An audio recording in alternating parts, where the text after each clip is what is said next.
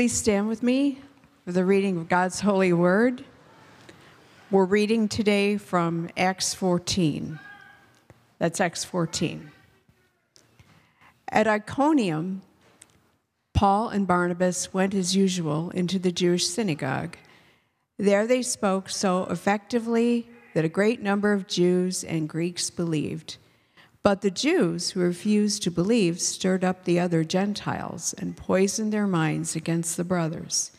So Paul and Barnabas spent considerable time there, speaking boldly for the Lord, who confirmed the message of his grace by enabling them to perform signs and wonders.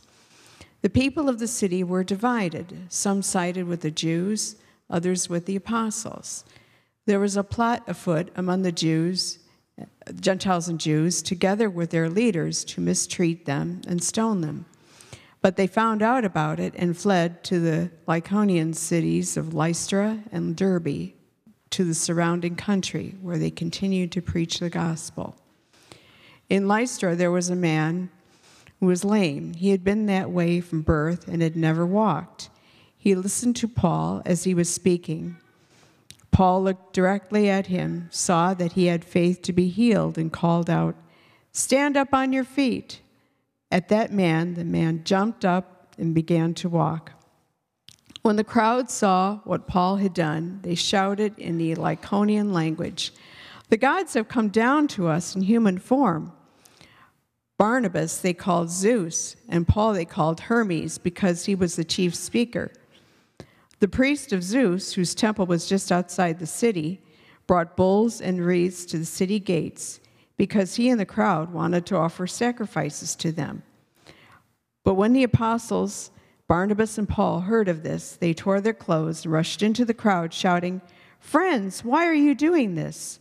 We too are only human like you. We are bringing you the good news, telling you to turn from these worthless things to the living God who made the heavens and the earth and the sea and everything in them. In the past, he let all nations go their own way, yet he has not left himself without testimony.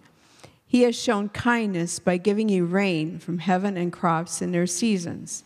He provides you with plenty of food and fills your hearts with joy.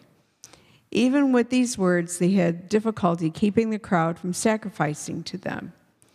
Then some Jews came from Antioch and Iconium and won the crowd over. They stoned Paul and dragged him outside the city, thinking he was dead. But after the disciples gathered around him, he got up and went back into the city.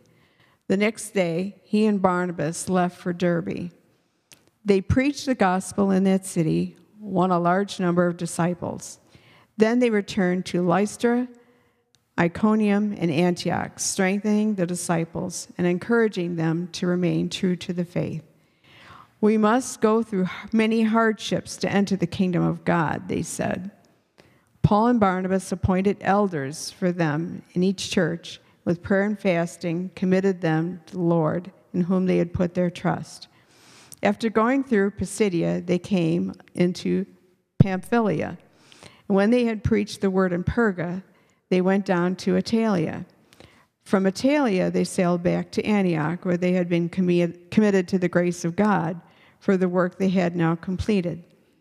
On arriving there, they gathered the church together and reported all that God had done through them and how he had opened a door of faith to the Gentiles. And they stayed there a long time with the disciples. This is the word of the Lord.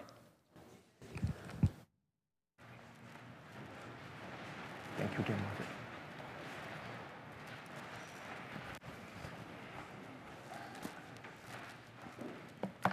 He who knew no sin became sin for us that we might become the righteousness of God in him. Giving honor to our King, to God the Father, and to the Son, and to the Holy Spirit. With thanksgiving to Pastor Gerald Hiestand, our shepherd and to all the elders, thank you for entrusting uh, this task of preaching to our church family to me. And also, good morning to all of you.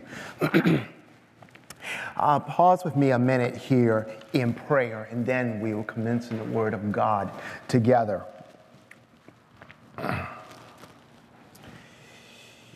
We praise you, Father, for sending us the Son, Jesus, our King. Our forgiveness rests on him being forsaken of God. Thank you for forgiving us of sin. Thank you for taking our wrath. Blessed Brocados, Father, we thank you for their service and the service of all of our partners. God, would you use them and us to put an end to trafficking there and here, oh God. Bless that the block party could be filled up with people from all over Oak Park, and you could use it as a hallway to making them part of our church, making them to know Christ. Thank you for ministry that Brother Chris has brought here and for Carmen. Thank you for their family. God, I know, and many of us know, it is not easy to move a family across the country. Would you give them great grace and mercy and kindness? On the other end, may there be many families who would welcome them in the love of Christ, and a church family that will receive them in love as if they have been there all their lives. Would you bless us to know you through your word today, through the simplicity of your word? May we have great joy as Christ is revealed. Would you speak the gospel to us and bless us to do your will? We give you thanks. In Jesus' name we pray. Amen. In reading Acts, one sees a stark contrast in Paul's method differing from what he did in Acts 13 in the Pisidian regions to what he does in Acts 14 in the Galatian regions. In Acts 13, he was seen blinding sorcerers, exhorting Jews against scoffing, condemning unbelief, and shaking dust off his feet. Strong acts of judgment were evident because jealous intrusions threatened the message of the gospel where the apostles had been invited to speak. But in Acts 14, where one might expect rebuke, warning, and signs of turning away from a people, one sees that those same tactics are absent among people who have a different understanding of the gospel. For just like parenting requires consideration of each child's different experiences, abilities, understanding, will, esteem, and the child's interpretation of his or her own life. And just like trying to do in your marriage everything that friends and siblings do to make their spouses happy will not work for you, so too the ministry to which Christ has called us requires us to have flexibility, gospel flexibility. In order to reach people who are not within the same proximity of faith as those more familiar with the gospel story. Hopefully, this passage will urge us to tell an unbeliever the story of Christ this week. Hopefully, this passage will give us perspective on the place of persecution in our lives. And hopefully, this passage will challenge each one of us to pour our lives into other believers, especially newer or younger ones. Arriving in Iconium, a Greek city run as a demos, from which we get democracy, it was ruled by an educated people rather than a magistrate. Paul and Barnabas preached the gospel according to their familiar pattern of going to the synagogue first. They are still on target with the commission from Acts 1 8, and they have been sent by the Spirit in Acts 13. They see people respond to their message with belief, but Jewish unbelievers come and poison the mind of people in this town. This is where you might expect strong rebuke from Paul and Barnabas. Instead, the apostles dig in their heels and stay in this town. The Spirit grants them signs and wonders to verify their message. They only leave town when a plot to stone them becomes known. In this initial scene, Luke shows the first of three things we will see about gospel flexibility in this passage. One, gospel flexibility requires confronting minds poisoned against Christ while avoiding mad people's plots. It requires confronting minds poisoned against Christ while avoiding mad people's plots. I'm in verses 1 through 7. At stake here is the poisoning of people's minds. Barnabas and Paul's opponents might have been saying of them, those two guys are just after your money. Or, don't let them deceive you against your Greek gods.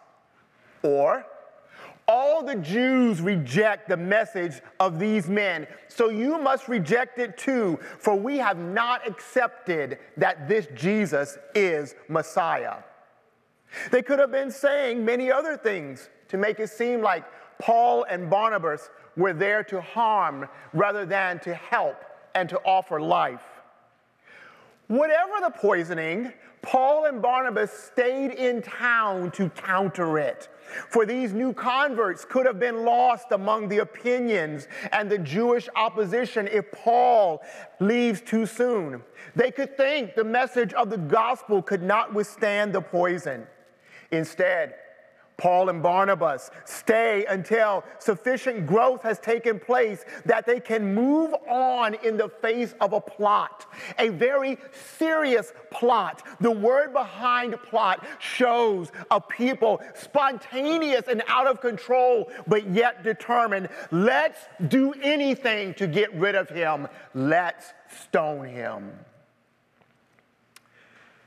We live in an age in which there are many means to poison people against Christianity.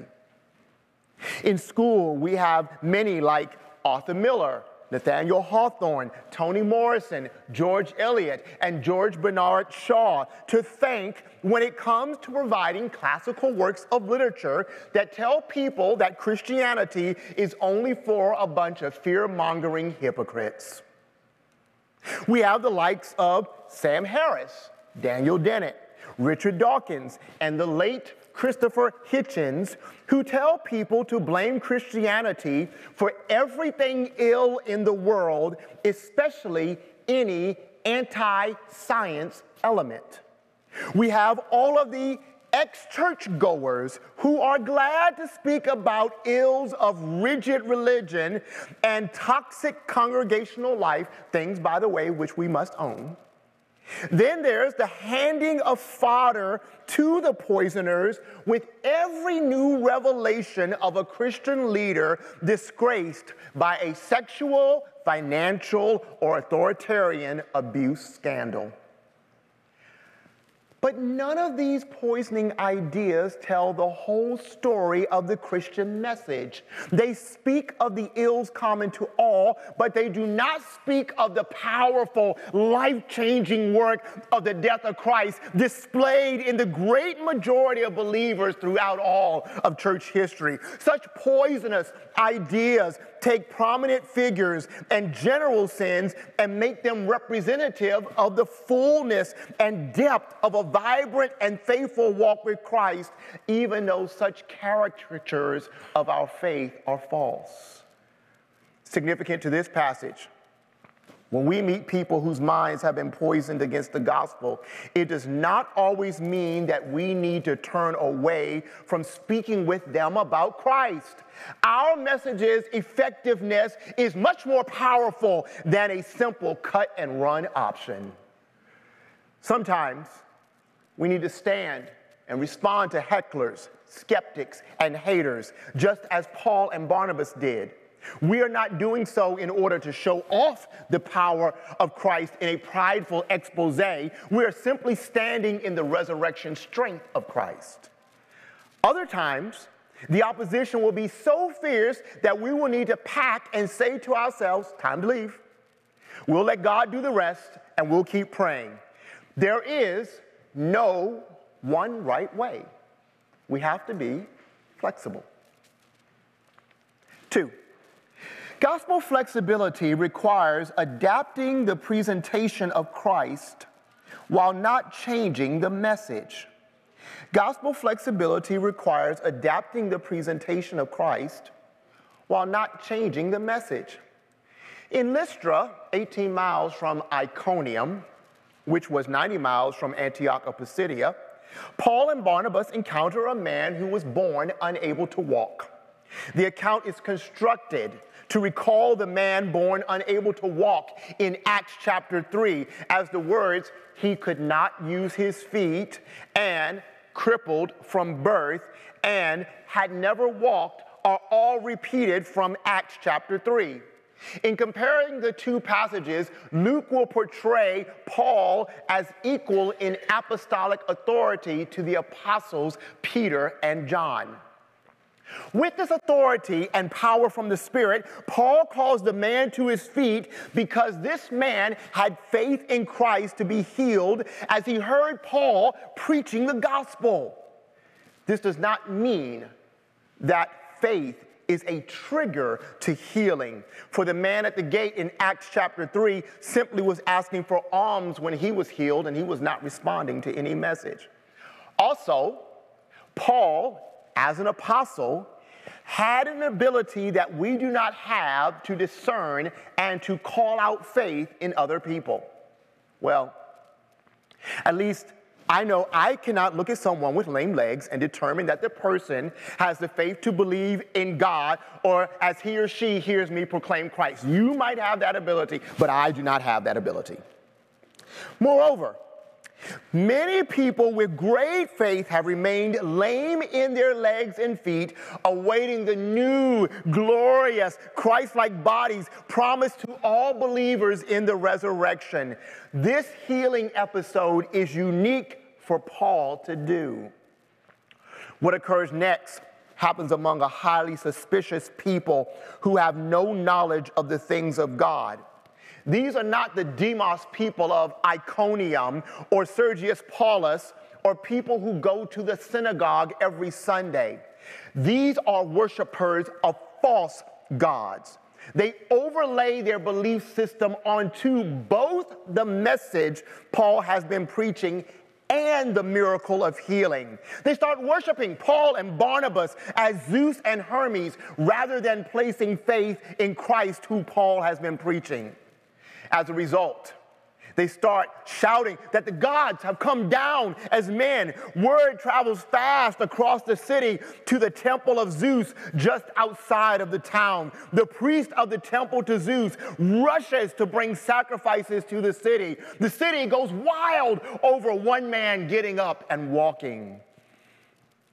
There is a legend that goes with this chapter written only about 50 years before Paul and Barnabas arrive in Lystra. And I'm in a great setting to tell it since Pastor Gerald probably would love to have had another occasion to share from the Greek and Roman classics with you. The Latin poet Ovid had recorded a visit by Jupiter and Mercury, the Roman equivalents of Zeus and Hermes, to the Phrygian hill country, the neighboring area of Lystra. They disguised themselves as mortals who wanted lodging, but after going to 1,000 homes, they were completely rejected. A very poor, elderly couple received them, and as a result of their hospitality, the couple's home was turned into a temple and they were made priests. But the gods destroyed the people who did not receive them and leveled all of their homes. Familiar with this story, the whole town jumps to offer the proper respect to Paul and Barnabas, who they perceive to be Hermes and Zeus. When Paul and Barnabas finally discern from their actions what is going on, since they do not speak Lycaonian, they tear their clothes to show that the people are blaspheming. And for Paul, this, of course, becomes an opportunity for the good news. In his preaching to these idolaters who do not know the Old Testament, we are going to see that Paul varies the way he communicates the gospel itself because of the understanding of the audience. He does not change the message of the gospel because verse 7 says he preached the gospel. And we know that the healed man had faith in Christ to be healed. But in this truncated report of the full message Paul preaches, one sees that he does not preach to the idolaters a message based on the Old Testament as he did for the Jewish people in Pisidian Antioch. After clarifying that he and Barnabas are humans like them and not deity, he focuses on the created order and nature elements common to them as humans.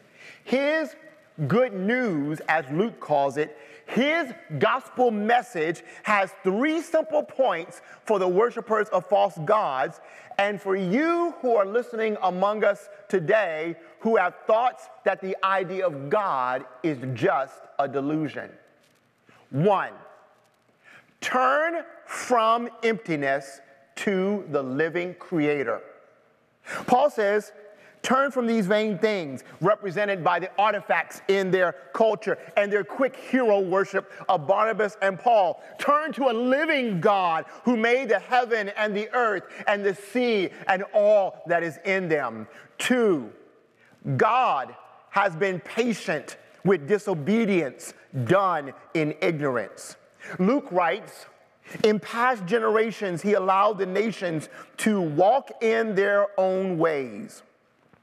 God is in heaven, allowing people to live in disobedience. He is allowing you to live in disobedience to his holy and righteous commandments. Three, God has given evidence of his existence. Paul preached Yet he did not leave himself without witness, for he did good by giving you rains from heaven and fruitful seasons, satisfying your hearts with food and gladness. Paul points to the defense against which no one can argue logically that the existence and the continuance of all things created points to an uncreated being. This uncreated being, revealed now in Jesus, but previously unknown to them and maybe to you, sent rain and crops for provision and joy in this life.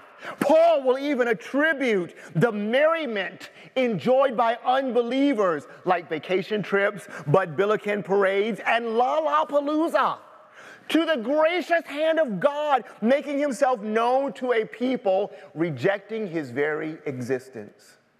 So I plead with you who are deluded and poisoned with ideas that there is no such thing as God, that you would drop that illogical and impossible conclusion and let God make himself known to you through faith in Christ today. See me or someone wearing a Calvary badge immediately after this service, or call in to the Choice Church's voicemail today and ask to speak to a staff member or an elder if you are joining us remotely, and we will call you.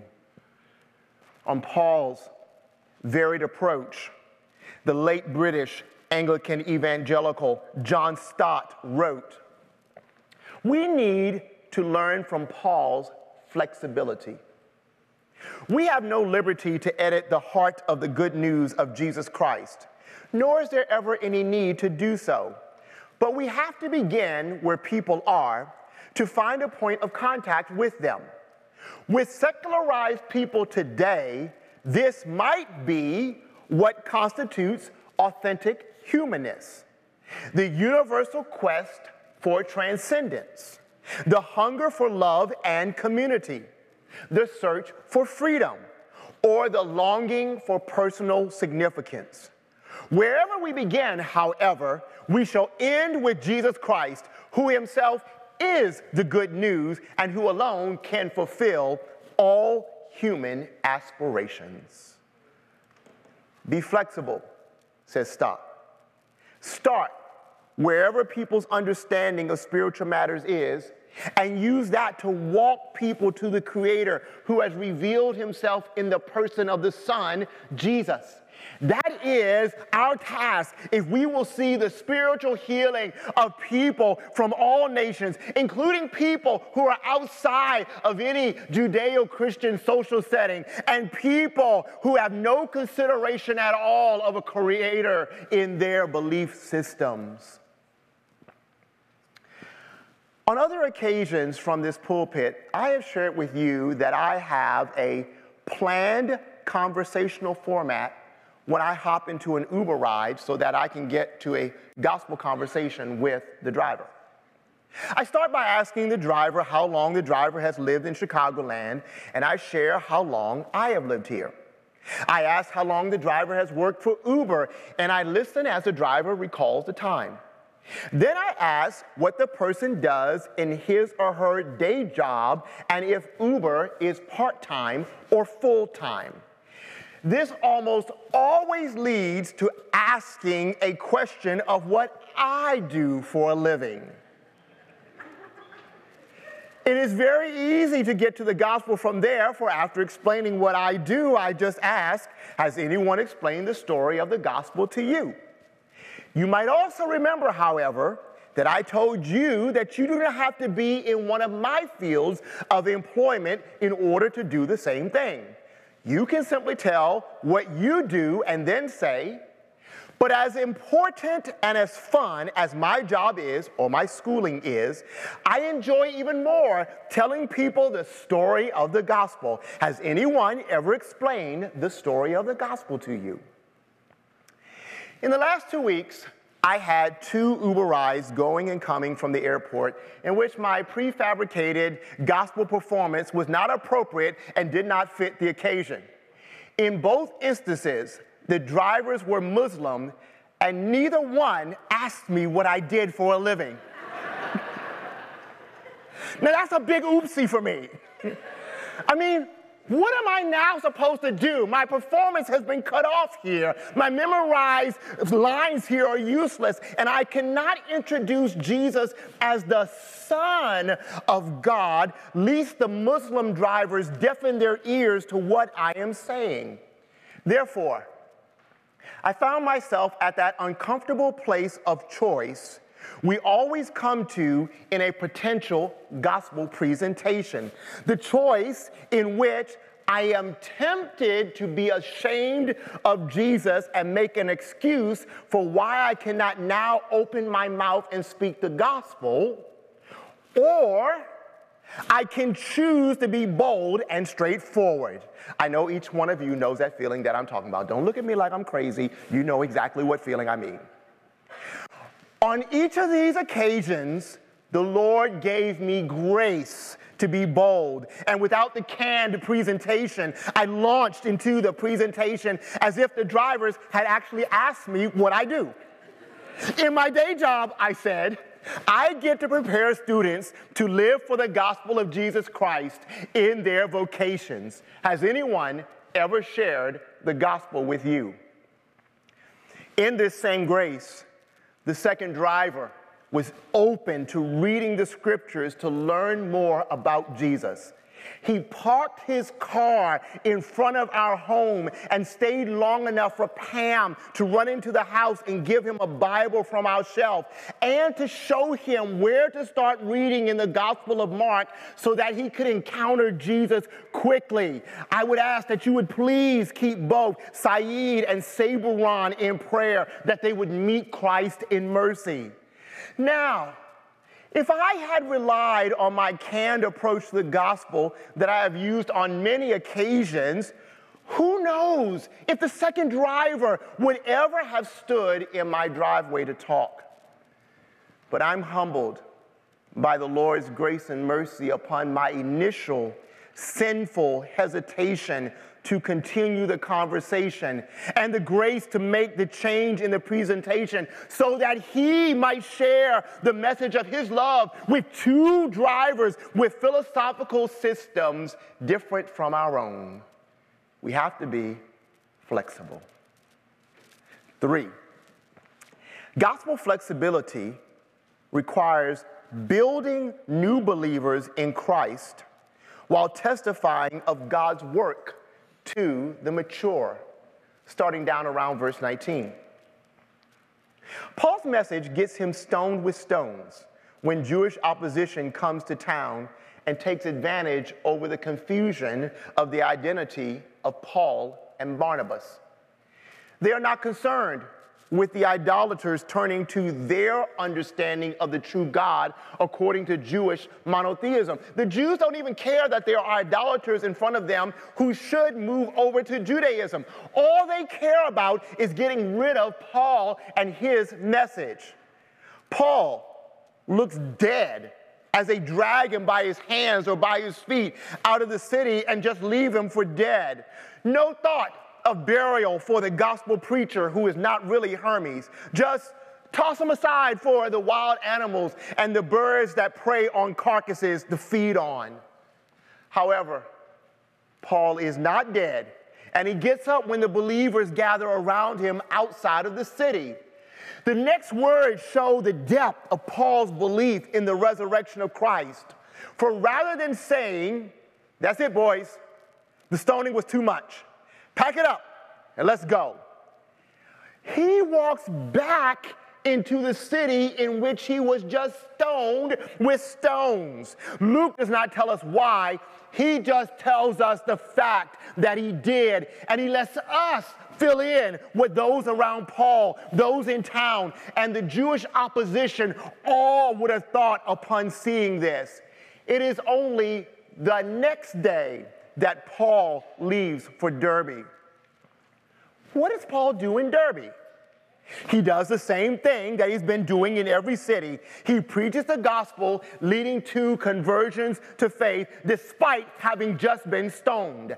After Derbe, however, Paul and Barnabas will go, will not go to new cities.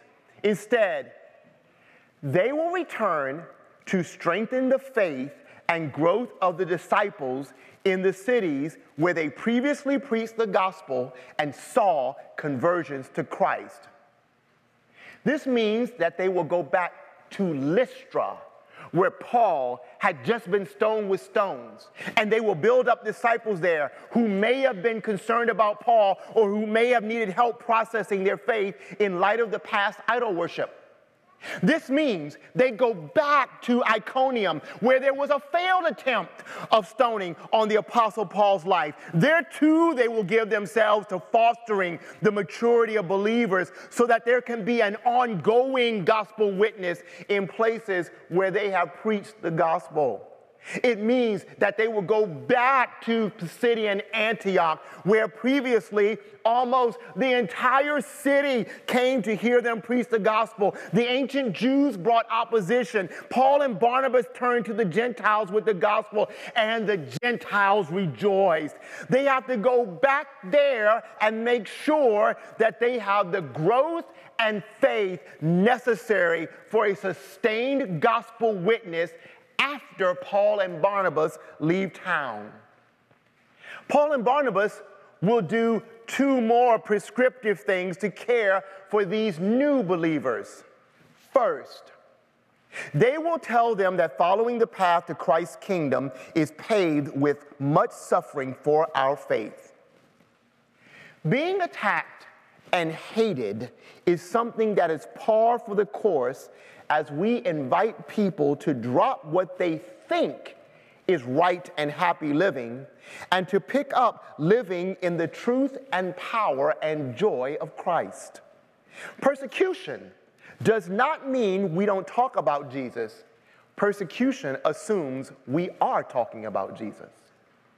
Second, they established elders so that the church might be guided by the word of God through men with the character of Christ.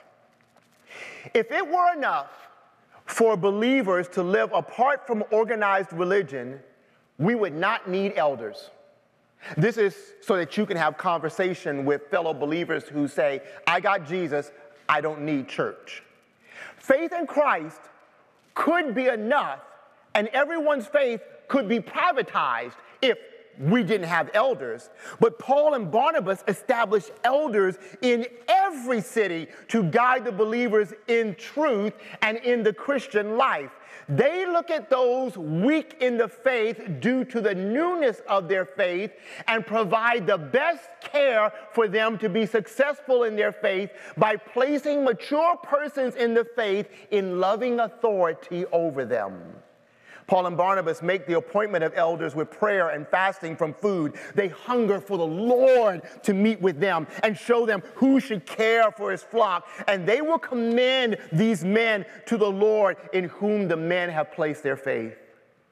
Paul and Barnabas then pass back through cities mentioned in Acts 13 and Acts 2, Pisidia, Pamphylia, and Perga, most likely serving in the same pattern of building believers, explaining the coming hardships, and establishing elders. They pop through a new city of Attalia and then go back to the home base of mature believers in Antioch who had sent them out on their mission to proclaim Christ on Gentile soil. It is there that Luke says they declared all that God had done with them and how he had opened a door of faith to the Gentiles. Think a part of this conversation.